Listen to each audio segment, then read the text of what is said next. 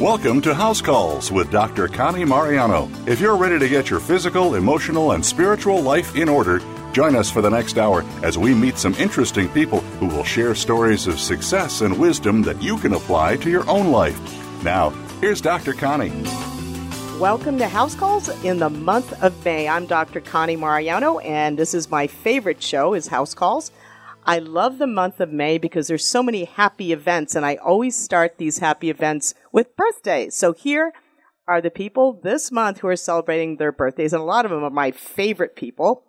Gary Lee Price, who is a sculptor, an author, and a good friend, who was on our show last May talking about his journey and losing his mother uh, when he was eight years old, and he's written a book about that. So that that was an amazing show. Wendy Van Dyke, who's my White House nurse, who's in Texas. Happy birthday, Wendy. Shirley Burns, who's a neighbor, Anna Roberts, I think this is maybe her 94th, 95th birthday, Jeanette Meyer, happy birthday, Nancy Campo, esteemed Dr. Lud Deppisch, uh, amazing author, medical historian, has been on our show before. My friend Maureen Francisco, she is a producer for Northwest Productions. She is the queen of pageantry. She and her husband produce the Miss USA pageant in the Pacific Northwest, and she's the author of the book It Takes Moxie.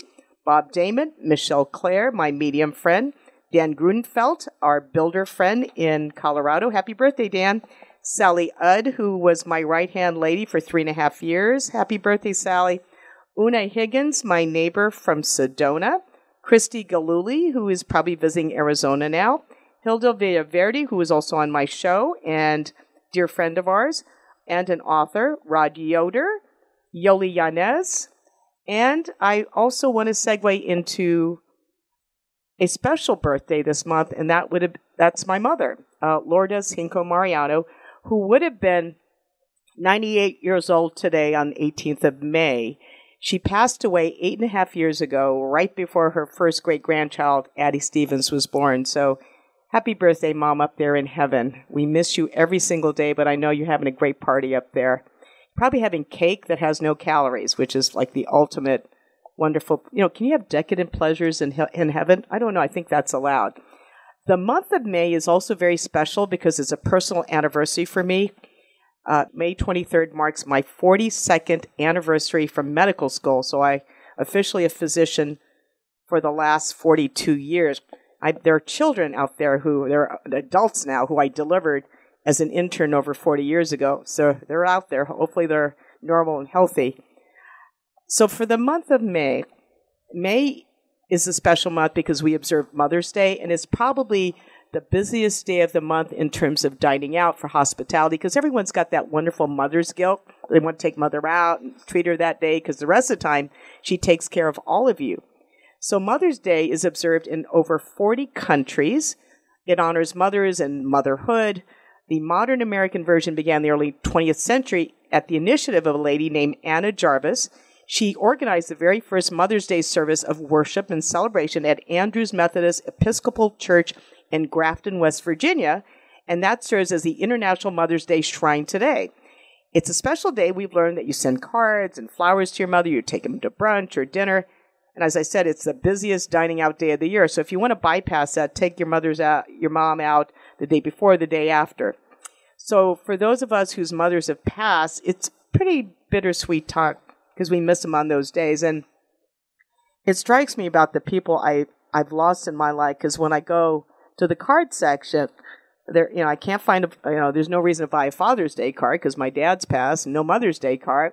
There's no anniversary card for a husband. So you know, you start looking at and you realize, oh my gosh, these people have moved on in my life. And that's sort of the transition when none of the cards apply. But I think of my friend Lisa Scaglione, who's been on my show before, and a dear friend of mine who passed away in 2020 of pancreatic cancer. And she said to me, in her wisdom, she said, You know, you really don't grow up until your mother passes away, which is a sad and somber statement. And you realize your mother carries you in her womb. You are the only one who knows the sound of your mother's heartbeat within. And she cared for you as a baby. She worried about you all through your life until her life is over. And I and as a mom, I think for me, it's the only time, it's one of the rare times that I love somebody more than I love myself. And that's that's my baby, my children. I love them more than I love myself. So when your mom passes, you better grow up, is what Lisa said. You better grow up. So we look at that, we look at the impact of losing a mother and, and how precious it is. And it isn't sometimes until you lose them too late that you realize their impact. And in my own family, my my father lost his mother when he was 11 years old. He was one of seven children in the Philippines. My grandmother, Luisa, uh, died giving birth to her eighth baby, and her seven children surrounded her as she, she died. So that whole loss of life impacted the family significantly. So we look at how precious it is, not only life, but the gift of being a mom and the gift mothers give us. So in studio, we're dedicating this show to moms. And what better way to celebrate moms than to have two moms with us? So it's three moms. Myself, your host. I'm a mother of two sons, ages 34 and 36. And I have soon to be four grandchildren. I have three here who belong to my son Andrew and his wife Erin, who's our special guest. And uh, there's um, another grandchild on the way in Minnesota who will be born hopefully early in June to my son Jason and his wife Aaliyah. So the moms in studio are my daughter in love, I like to call that daughter in law, Erin Stevens, and she is a native Arizonan, born in Globe. She loves the sun and a good dry heat. I love that. She is a mom of three kids Addie, who's eight, Alexander, who just turned six, and Aubrey, who is what, 24? No, she's, she's four, and two cats. And she's been married to her amazing husband, Andrew, my oldest son, for nine years. Erin has a large collection of hobbies and projects. She's always very busy organizing and serving others, and she serves her local MOPS Mothers of Preschool group. So Erin's in the studio. You want to say hi, Erin? Hi. Sweet. We have Jackie Kelly. Jackie is a stay at home mom to two wild boys. That's her word, wild boys, raised in Arizona. Uh, her husband's Mitchell, and her boys are Archer, who's six, and Hunter, who is two.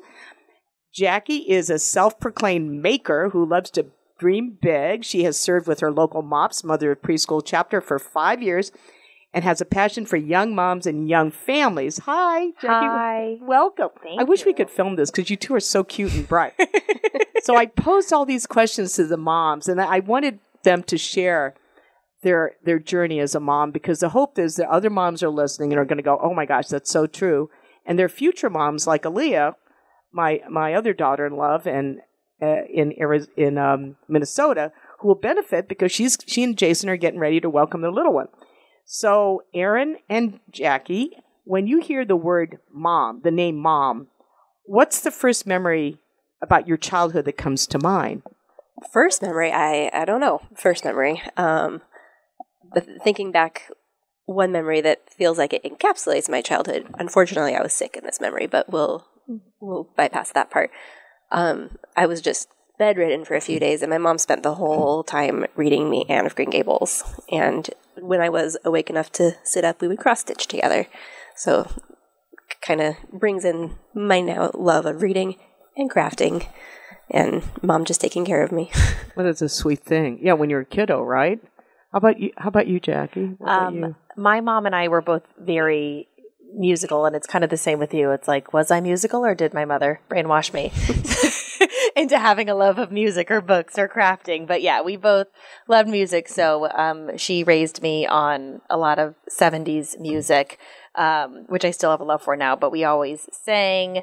Um, in the car, and my brother always asked us to stop because he hated it. But That's a little brother. Yeah. It's, it's typical. so always um, just like a love of of music and kind of a kinship within that um, was a really big part of our relationship while I was growing up. You know, you you you show what moms are. You know, moms are your your first encounter with healthcare. You know, they're the nurturer, the healer. Yeah. When you have a boo boo, you run crying to mommy. Usually, I remember, you know, was Erin mentioning being sick, and those are my probably the memories where I had my mom's full attention. When I had a high fever, I was sick. I was home from school, and in typical, you know, to get your fever down. And in the Filipino tradition, they always put Vicks, or they call it Bix because they can't pronounce V, Bix vapor rub on your chest. There was something healing, and every Filipino out there knows, guys, it, as a, as per Jo Koy, the comedian, it's all about the Vicks vapor rub, right? and we just laugh. It's like they're it's it's like chicken soup is to to certain people, to cultures, to Jews. It's the Vicks Vapor Rub. So, and then they would make a certain porridge uh, that had chicken in it. That was our version. A chicken soup. My mom would always make lelup, would be the name of it, with fried garlic and vinegar on top. And you knew you were sick because that's what she was cooking. You could smell fried garlic, which has some, you know, Yeah. some healthy properties. So, as you were talking about your, your first memory, and you look back in your years of growing up before you, you left home, what lessons did your mom teach you about growing up? Anybody want to answer that?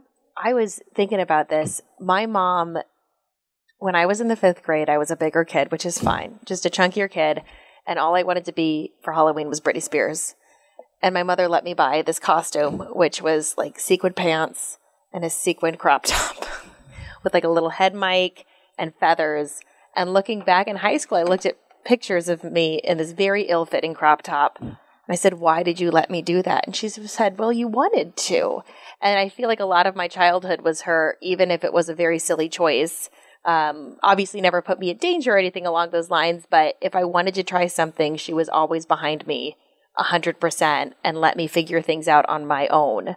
Um, and even when I did marching band and got involved in things that she didn't really have any concept of, she just followed behind me and just cheered me along 100% of the way. So that was a great lesson that I can translate into my kids as to even if I don't necessarily understand what they're doing. Yeah. I can I can still cheer them on um, and be supportive and push them in the ways they need to be pushed towards their goals. Yeah, to express themselves. Yeah. How about you, Erin? What what what did Kate, your mom, teach you? Uh, actually, very similar. In fact, I have a Halloween costume story. Yes. I think I was seven, and I wanted to be the Grim Reaper. Yes. And she bought me the Grim Reaper costume. Wow, that's interesting. Mm. There's a picture of me and my childhood best friend. She was dressed like a farmer. She was very cute. She had the pigtails, the braids, they painted freckles on her face, overalls, sunflowers, and then me next to her in a full black cape with the you know the Wow. what is it called the the The It's sickle. a sickle. sickle. Sickle. Yeah. Yeah. because you reap. wanted to. Yeah. And she loved you and she And- wanted to make you happy. Yes. Well, don't you feel like with your kids, it's like a dog on a leash? You've got the leash, it's not too tight, and you let them sort of, but not enough to make mistakes that, that can really be fatal, but they, they're supposed to make mistakes, right? And you say, okay, you want to try it, I'm going to be supportive, and you're sort of expressing your individuality. Yeah, it's Right? helpful to let kids fail when they're young while the as they say, well, the price tag is still small.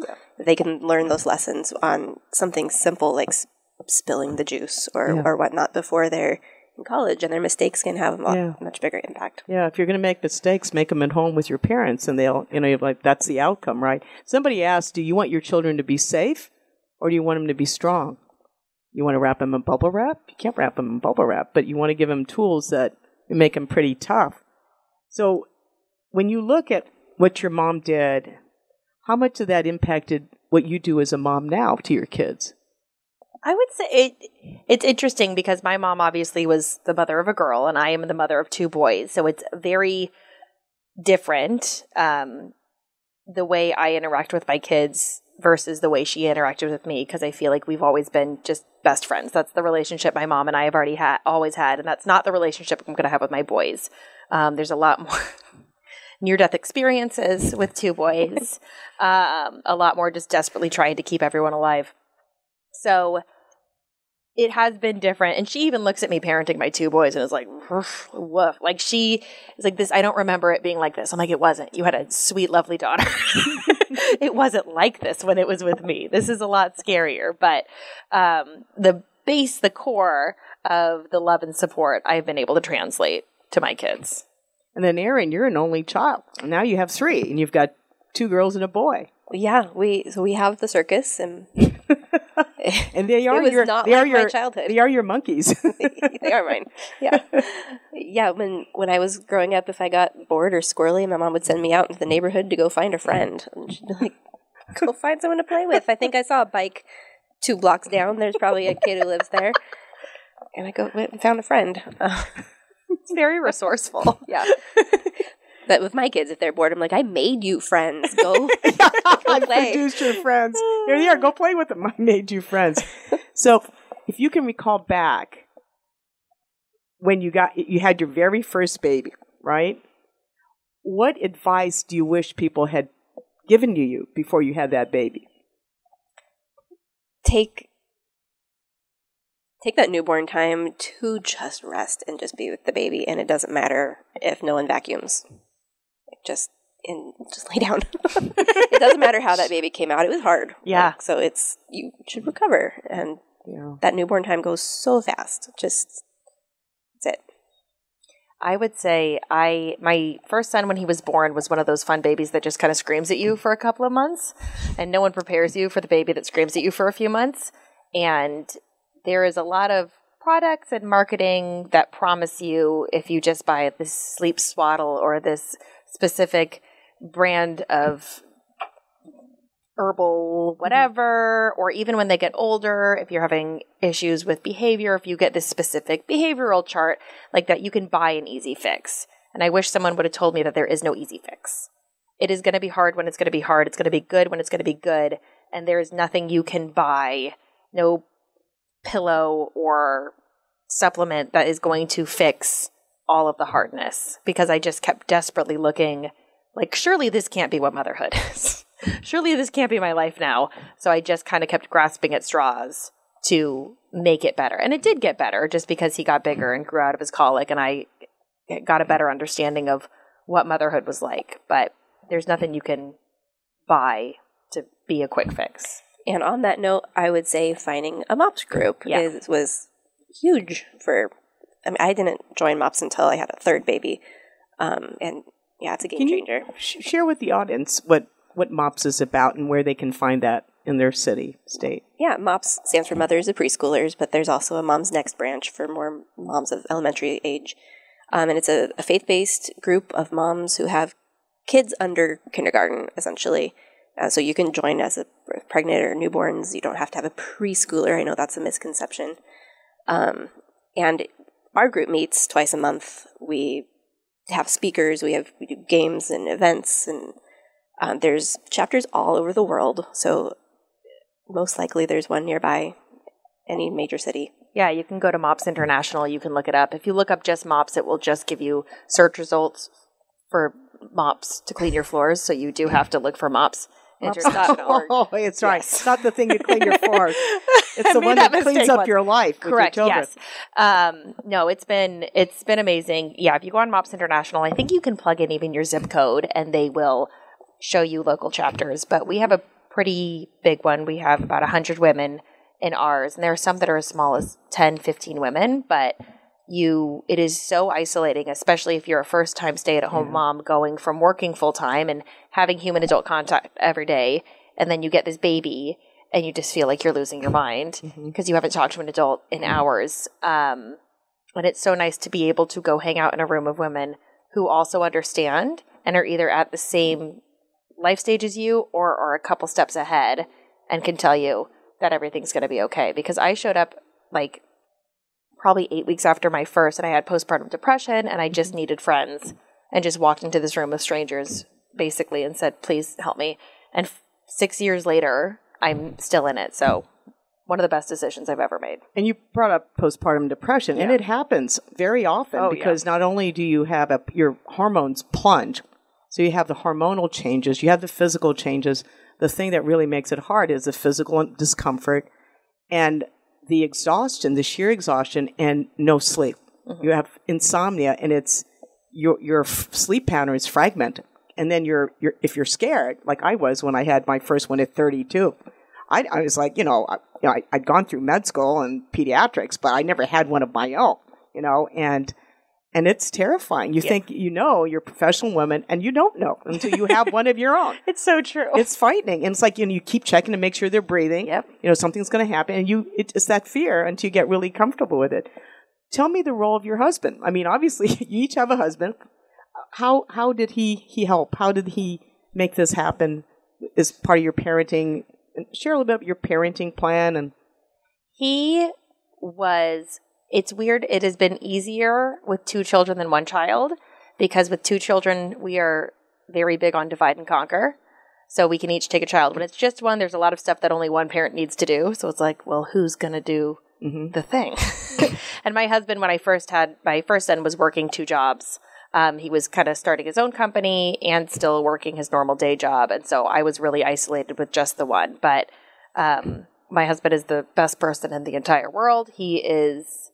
We're very much on the same parenting page, which I know is not not everyone can say that, and sometimes it's really hard based on your childhood um, coming at parenting from the same perspective, basically. But we've been very lucky lucky to both um, be on the same page with punishment, discipline, um, rewards, boundaries, all that stuff. So that's been great.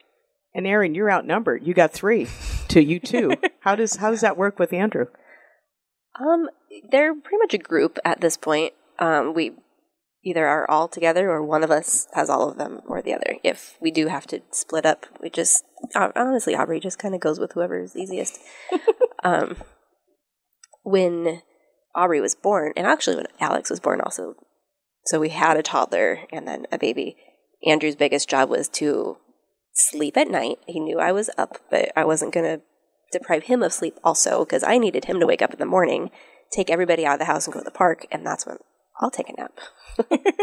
so that's how we figured out the that early time with subsequent children is he was on toddler duty and the newborn and I would just hunker down. but you two are pretty much a united front, just like uh, Jackie and her husband. You both have to be on the same page. You, you're not because one of the things I see children doing, they're very sharp. If they you've got the good parent, the bad parent, and they know to go to the weaker of the two. But you have to be sort of that united front. Probably the greatest compliment our, our, our children, my children, paid me and my husband Richard at the time was they just called us mommy daddy. We were a unit. mommy daddy did this. I'm like, oh, okay, we are the unit. We're united, mommy daddy. So we're going to take a quick break because I want to come back and ask Erin Stevens and Jackie Kelly, our, our, our moms here who we're honoring for Mother's Day, more about do you ever get a break? And about the challenges you face now raising your, your young children. So stay tuned on House Calls uh, with Dr. Connie and Erin Stevens and Jackie Kelly on this special month of May celebrating moms. So come back after the break.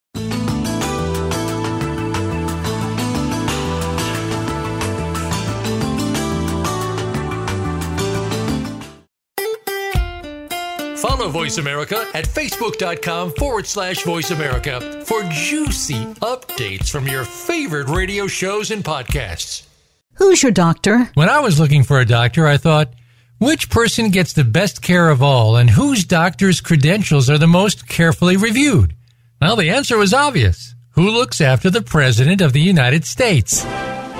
My doctor is the doctor who has taken care of three presidents and their families. Dr. Connie Mariano. I've heard about her. She's board certified in internal medicine and has been practicing medicine for over 30 years. She was at the White House for over nine years and traveled everywhere with the president. Dr. Connie is available to me 24 hours a day, seven days a week by email, cell phone, or Skype. And when I see her in her private office in Scottsdale, she and her staff always treat me like I'm the president. I'm going to call her office now and join her practice. Dr. Connie Mariano is the doctor American presidents and their families have trusted with their lives, and I trust you with mine.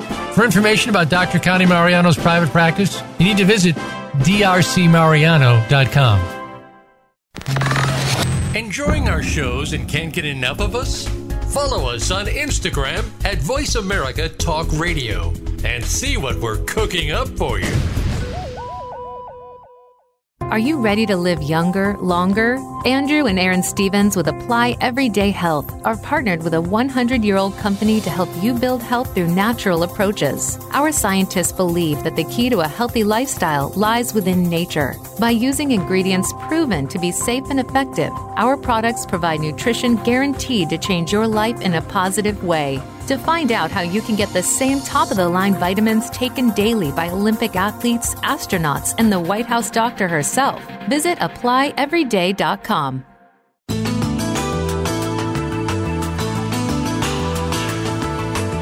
You are tuned in to House Calls with former White House physician Dr. Connie Mariano. If you have a question or comment for our show today, please call in to 1 888 346 9141. That's 1 888 346 9141.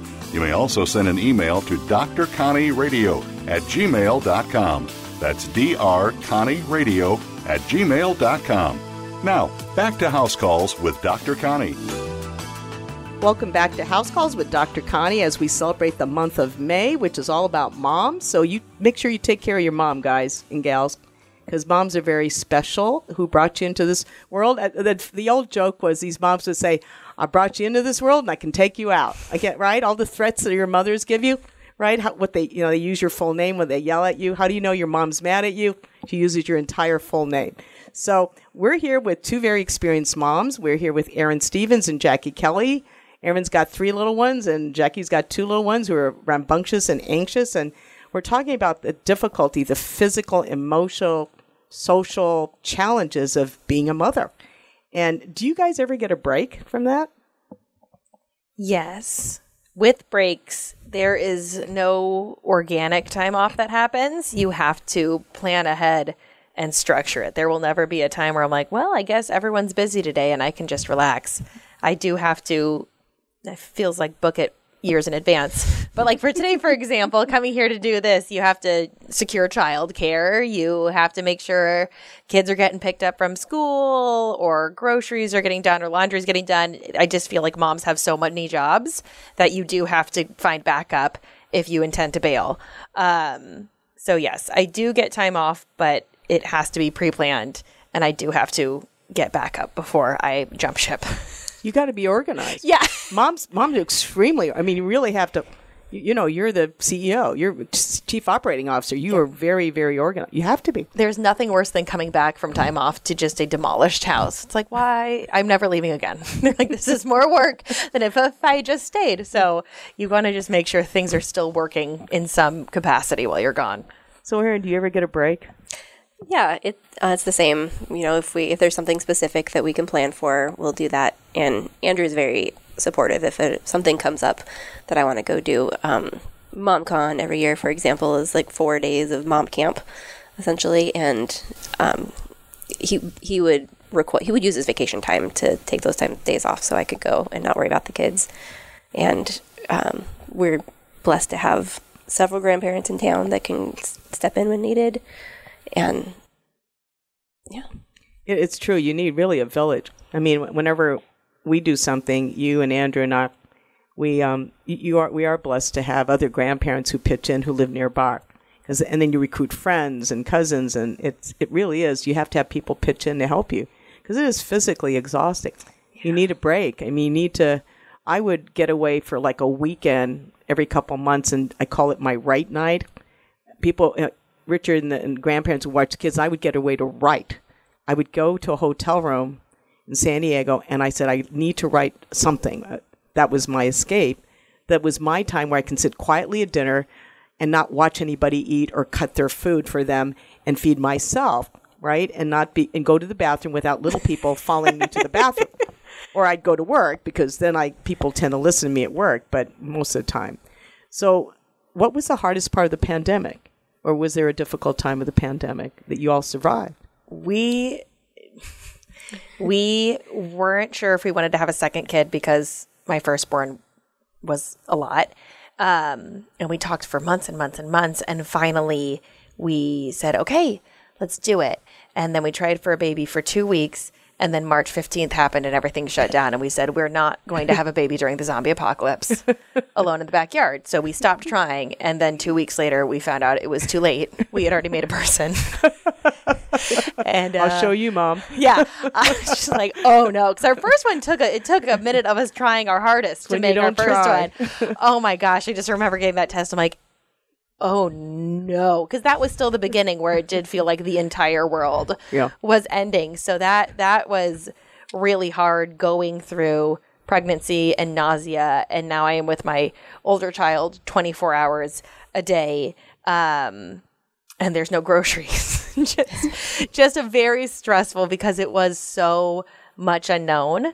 And prior to the pandemic, I feel like I had outsourced a lot of like we were doing stuff five days a week. Like we had church, we had Bible study, we had mops, we had play dates. So I was never alone one on one with my child. He was three at the time when COVID hit. And then COVID hit, and I'm like, oh, I have to hang out with you, and I am your full source of entertainment for the next year to two years. so that was also very hard having to be on as mom and teacher and support and entertainment. We went from not doing a lot of TV to doing a lot of TV mm-hmm. very quickly. Mm-hmm. Mm-hmm. Yeah. You, you have to survive. Yeah. you have to. Yeah, our our kids were 16 months, almost three, and what she must have been four and a half, Addie. I, can't, what, I don't know math.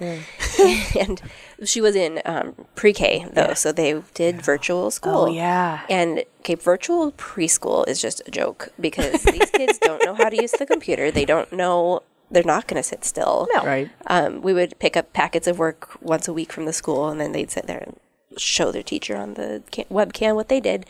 So it was cute for a couple weeks, and then kind of the whole class We tried. collectively gave up, and it just went downhill. Became a once a week meetup, and um, and then meanwhile, I had two toddlers also trying to get into the computer, and a husband who is now newly working from home, who was so antsy. I mean.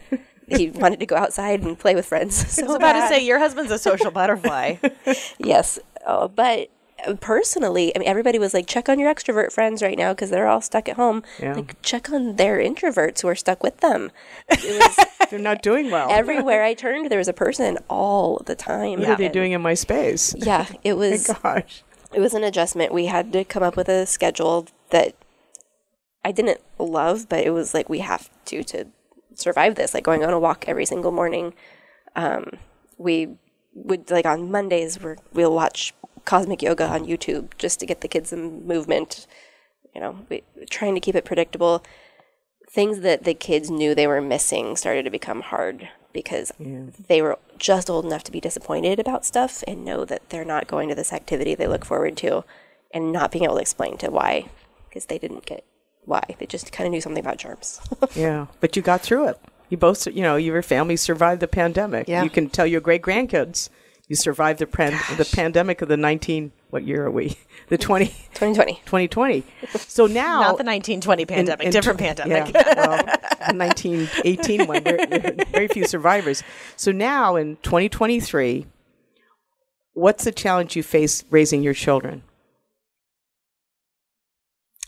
Right now, right now we're in a pretty good spot. We're coming up on summer break, so we're we were talking earlier. How are we going to keep them busy, and is it going to be nice that we don't have to go to school all the time, or are we going to want to take them to school sometimes?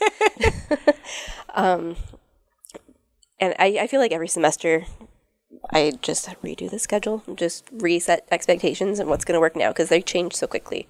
Still, they're still little enough. Their whole personalities are different six months later. I am really struggling specifically with my six year old to find the balance between protecting and pushing.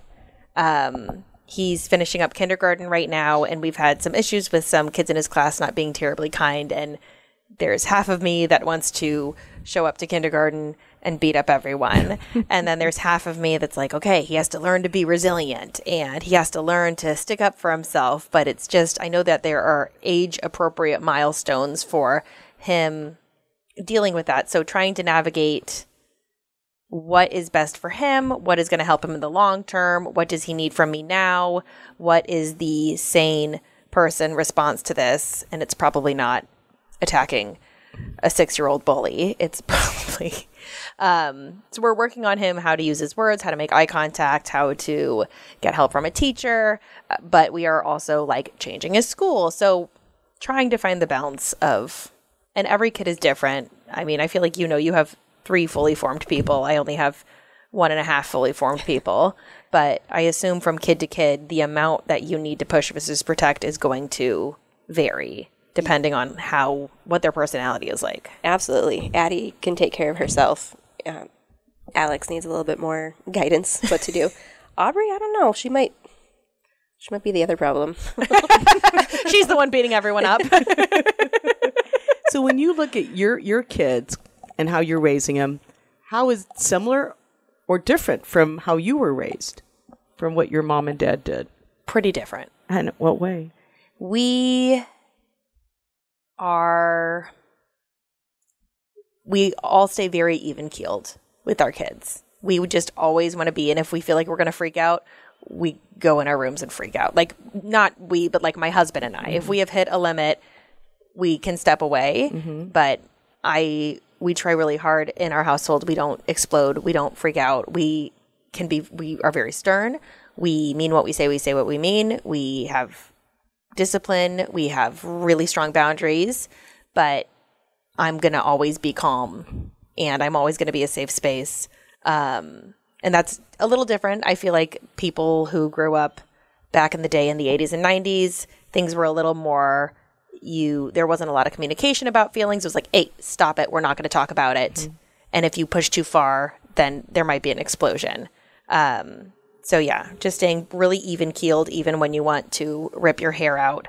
Um, has been really cool because kids feed off your energy.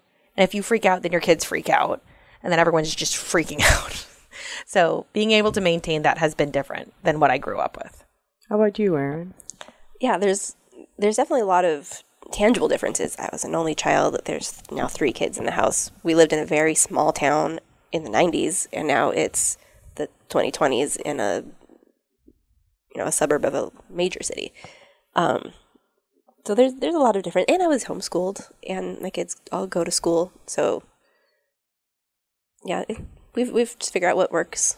And like I said, How did you changing. How did you come up with your parenting plan for each of you? Did you discuss it with your your husbands before you had kids, or you just sort of Oh. fell into it along the way, or did you just read it from somebody, or I don't think you fall into it. It has to be because it's hard was because premeditated? the impulse is to freak out. Um, there are a lot of really good resources online. I know Instagram has big little feelings, just a lot of resources of like, hey, this works. Staying calm works. Giving your kids the space to do this works. And I, um, unfor- unfortunately for my son, he is just me, but 24 years younger. Um, so I have a lot of empathy on how he sees the world and how his nervous system works and that he can get anxious. Um, and that I've been able to explain that to my husband, who is very different from me and very different from our six year old. I'm like, let me help you understand what he needs. So, kind of going through that. And it is a lot of experimentation, a lot of, um, because some kids you can put them in timeout and they're distraught because they just want to be with people. Some kids you can put in timeout and they're like, finally, a minute to myself. What a vacation. Um, I know some people who do spanking. There are some kids that have very high pain tolerances and feel nothing. Uh, some kids you just have to say, I'm a little disappointed in you and it's game over. So it is a lot of trial and error. Um, and we, not that your first child should be an experiment, but I think most oldest children can say, that they were the trial run for their parents. and I can say the same about my oldest is he he was our our trial run for what our parenting thoughts are. Yeah, I agree. I don't think we sat down and had a okay, here's what we're going to do in these situations kind of blueprint for it. Um, but we have always been very proactive about, you know, we joined the young families group at church. We are surrounded by other parents or friends who have kids about the same age. Um, and we, yeah, the online resources, online courses, all that, we've tried to stay just up to up to date with with where, where our kids were at and also in communication with other people and then when a problem shows up we're good at communicating with each other like or like oh that did not go well maybe next time we don't do that But I also notice in your household, you're very calm. Nobody yells or screams. If they act up, you're both very calm. You isolate them from the problem. You set them aside, but you're also affectionate. You hug them, you hold them. Um, you made it clear, you know, the standards and their the outcome of their behavior, and you're also very loving. And it's a different, it's a different way to rear children, like the, than I am used to. Yeah. that I've seen. Where you know you're, my my dad. oh, Gosh, he grew up in the in the nineteen 1920s and 30s, and he saw his grandchildren being disciplined in a you know face the wall, time out. You know, if you have to get the rice paddle, paddle them, but it's not that painful. And my my father would say, "Oh my goodness, I I just watch how you discipline your children. I." You know, I thought my father disciplined us, and what we thought it was discipline, I realized now it was child abuse. he did that. It was a different way Yeah. of disciplining him. You thought, you know, spare the rod, spoil the child back then. So, you know, it's come a long way. And how do you raise good people who know rules and have boundaries? Yeah. So there, there are some moms out there who are listening who are soon to be moms, right? And we know one, Aaliyah Stevens in Minnesota. She, she and Jason are going to have their first baby uh, in June. So if you can give Aaliyah and all the moms to be who are listening, what three pieces of advice, if you do the number three, what three pieces of advice would, would you give these moms to be? I would say definitely. I mean, not in the newborn stage, but as they start having that pesky free will, um, as they get into two, just say what you mean and mean what you say. There is nothing more detrimental to your stance as a parent than threatening something, not threatening, but telling someone there's going to be a consequence and then not following through. Because kids are smart. And the minute you do that, they're like, well, I don't trust that you're ever going to follow through on anything. So, mm-hmm. Like, put your shoes on now, or we're not going to the park. Five minutes later, they finally have their shoes on, and we go to the park. Yeah. Yeah. Or like you saying, Well, I'm going to throw your toy away if you do it. They do it. You throw the toy away. And I say, But I'm sorry. And you're like, Cool. And then you take it out of the trash can. I mean, I have done some brutal emotional stuff to my kid because he, we got to learn. And there is some stuff that he's done. And I've, I've said, Hey, if A happens, then B happens. And then he does A. I'm like, Cool. We're, I hate to do this, but we're going to do it. There are consequences. Because Better learn at home versus consequences. in jail. Yes, and that's where I, I want him to come from. And I remind my my sons every night. We say, "How much do I love you?" And they say, "Forever and always, no matter what." And I always say, "There's nothing you could ever do that would make me love you less." Like mm-hmm. we're still gonna have battles. There will still be punishments. We're both gonna mess up, but there's nothing you could ever do.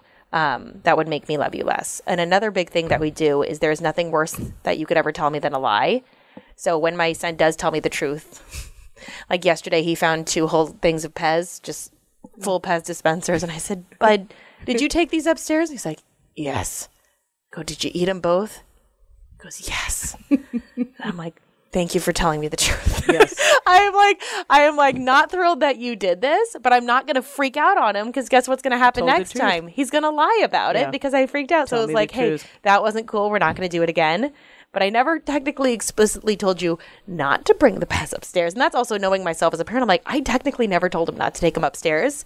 Um, but just saying, just honoring when they tell you the truth and they are honest. Because as teenagers, you want them to be able to tell you the truth and know that you are a safe space and that you can be disappointed. There can be consequences, but you are not going to freak out on them. It's true. How about Erin? I just want to follow up on that real quick. We have a friend who has, who's, I think it was her mom, gave her a card or something, and it was, it was basically redeem this card when you need to tell me something and you need me to be calm for it, because she knew that her mom was prone to freak out. And, but sometimes you need to be able to talk to your mom and have them not freak out and just that they can be stronger. And so this card would be a visual reminder to that mom, like, okay, gotta buckle up and Yeah, strap in. Someone's about to tell me now. some stuff. It's gonna be it's gonna be rocky. You got Yep. turbulence. So you know you mentioned you know the unconditional love. There are times you love them, you may not like them, Yep. but you love them forever. Love them, and of course we're not in this life forever either. And my hope is that when I pass at 98, that my children get along, that they Yeah. get along and they love and support. So if you can, if you can look at your children and and sort of foresee the future, what would you like to to have your children say about you, about your memory? If they, th- I know it makes me tear up. What would you like your children to say about you as mom?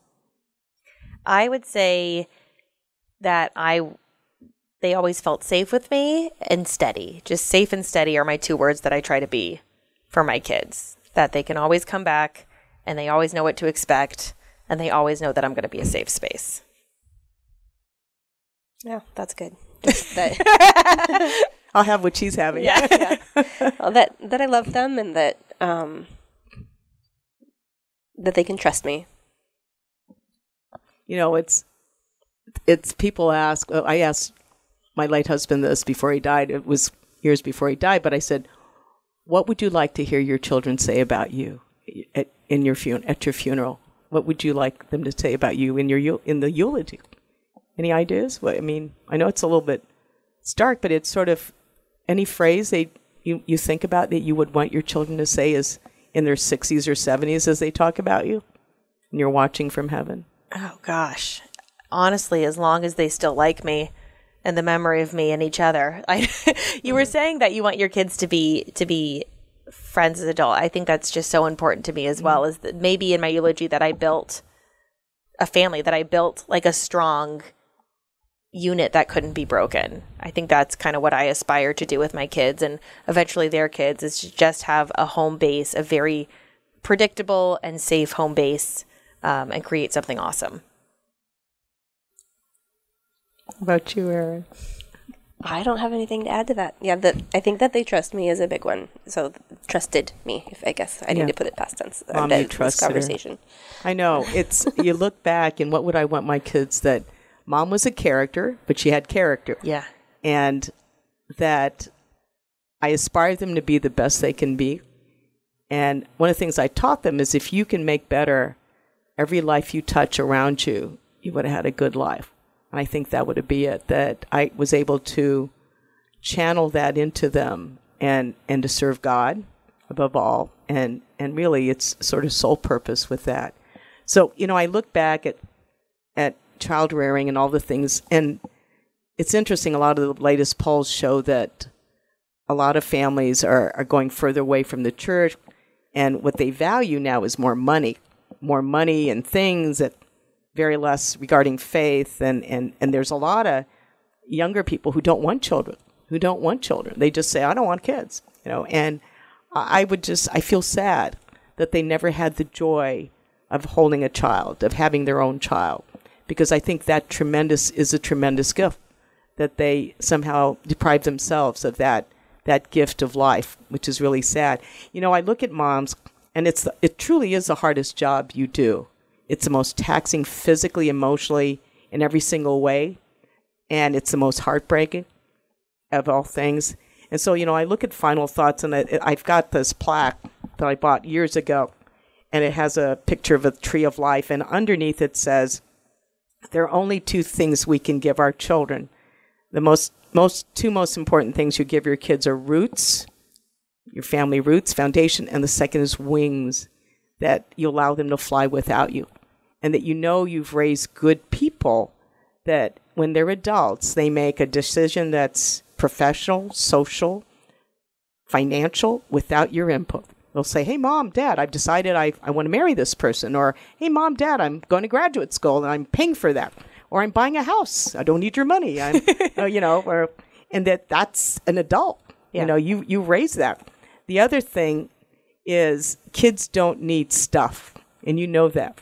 I I have in one of my places that I have. I have all my sons, all their stuffed toys, you know, and how fun it was, and they remember it, but it wasn't the stuff. That's not what they want. In fact, what we see when people die what do you want from the estate? They don't want all the stuff. You want the memory. You want the pictures, maybe, or whatever scan. But I think the the biggest thing you give your children, obviously, is the boundaries, the discipline, but it's also balanced by the love that you give, your time spent with them. That's one nice thing about working remote. You can be with them every day. They can see you at work. You can, and that's the the advantage of a lot of dads who work remote. You can see you, you actually raised your children. Isn't it at the end of the day? You're always there at home. So the greatest gift isn't stuff, it's memories. That you're you're laying down these amazing memories. And you look at your kiddos now and how you know, did it go by fast? It went by really fast, didn't it? The yeah, the years are fast. The the days are long, but Yeah, and that's true. That's a, yeah, it's it's true. Days are long, the years are fast. And so any final advice to, to moms out there or any any things you want to tell the kids in the out there in the audience as we close this show on Mother's Day? I would say just for moms, especially moms in a hard season, as with anything in life, it's going to be hard and it will get better. And then it will get hard again and then it will get better. And if you just keep sticking with it and sticking to your guns and trusting your gut, it's going to be okay. And that there are a lot of other people going through the same thing as you that you can connect with to support you along the way. Mm-hmm. It's true. I think you you've come found this really the secret of good parenting is having support. Yeah. Support from uh, grandparents, friends, definitely your spouse is number one, but other moms that you can talk and laugh about and think, you know, I'm not the only one who's going through this. There's somebody who's having it worse. Yeah. And and because the worst thing about the pandemic is the isolation. Yeah. And if you're suffering in isolation, I can't think of anything as worse as that. That you here you're able to share with moms and laugh and just really, you know, part of it's taking care of you. That obviously there's a lot of sacrifice involved with being moms, but don't deprive yourself taking care of yourself. You know, Yeah. it's good that you get away, you get that break, and you do the date night, because as you're going through this, don't isolate yourself from your spouse. Because I see people, the kids go off to college and the parents break up because Yeah. they have nothing in common because they were together really for the kids. And now that the kids are gone, there's nothing left because they were all focused. And so, you know, I know Erin and Andrew get away. You have date night. How often do you guys get out? We have one planned date night per month, and then we there's usually a less planned one here or there. How about you? we have a system. we call it hot date night.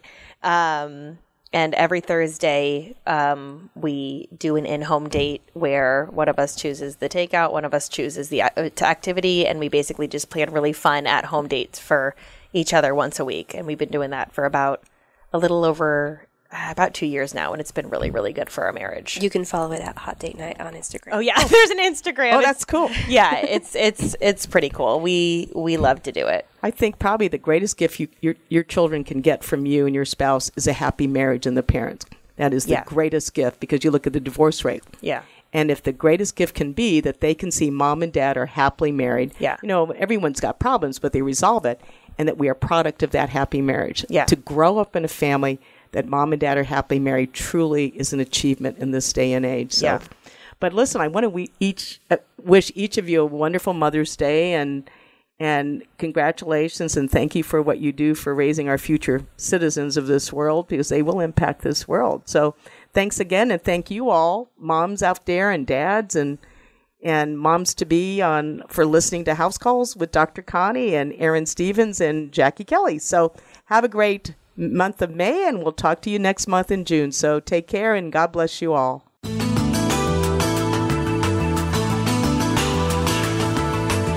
Thank you again for joining us this week for House Calls with Dr. Connie Mariano. We'll be back next Thursday at 7 p.m. Eastern Time, 4 p.m. Pacific Time on the Voice America Empowerment Channel. Have a terrific week.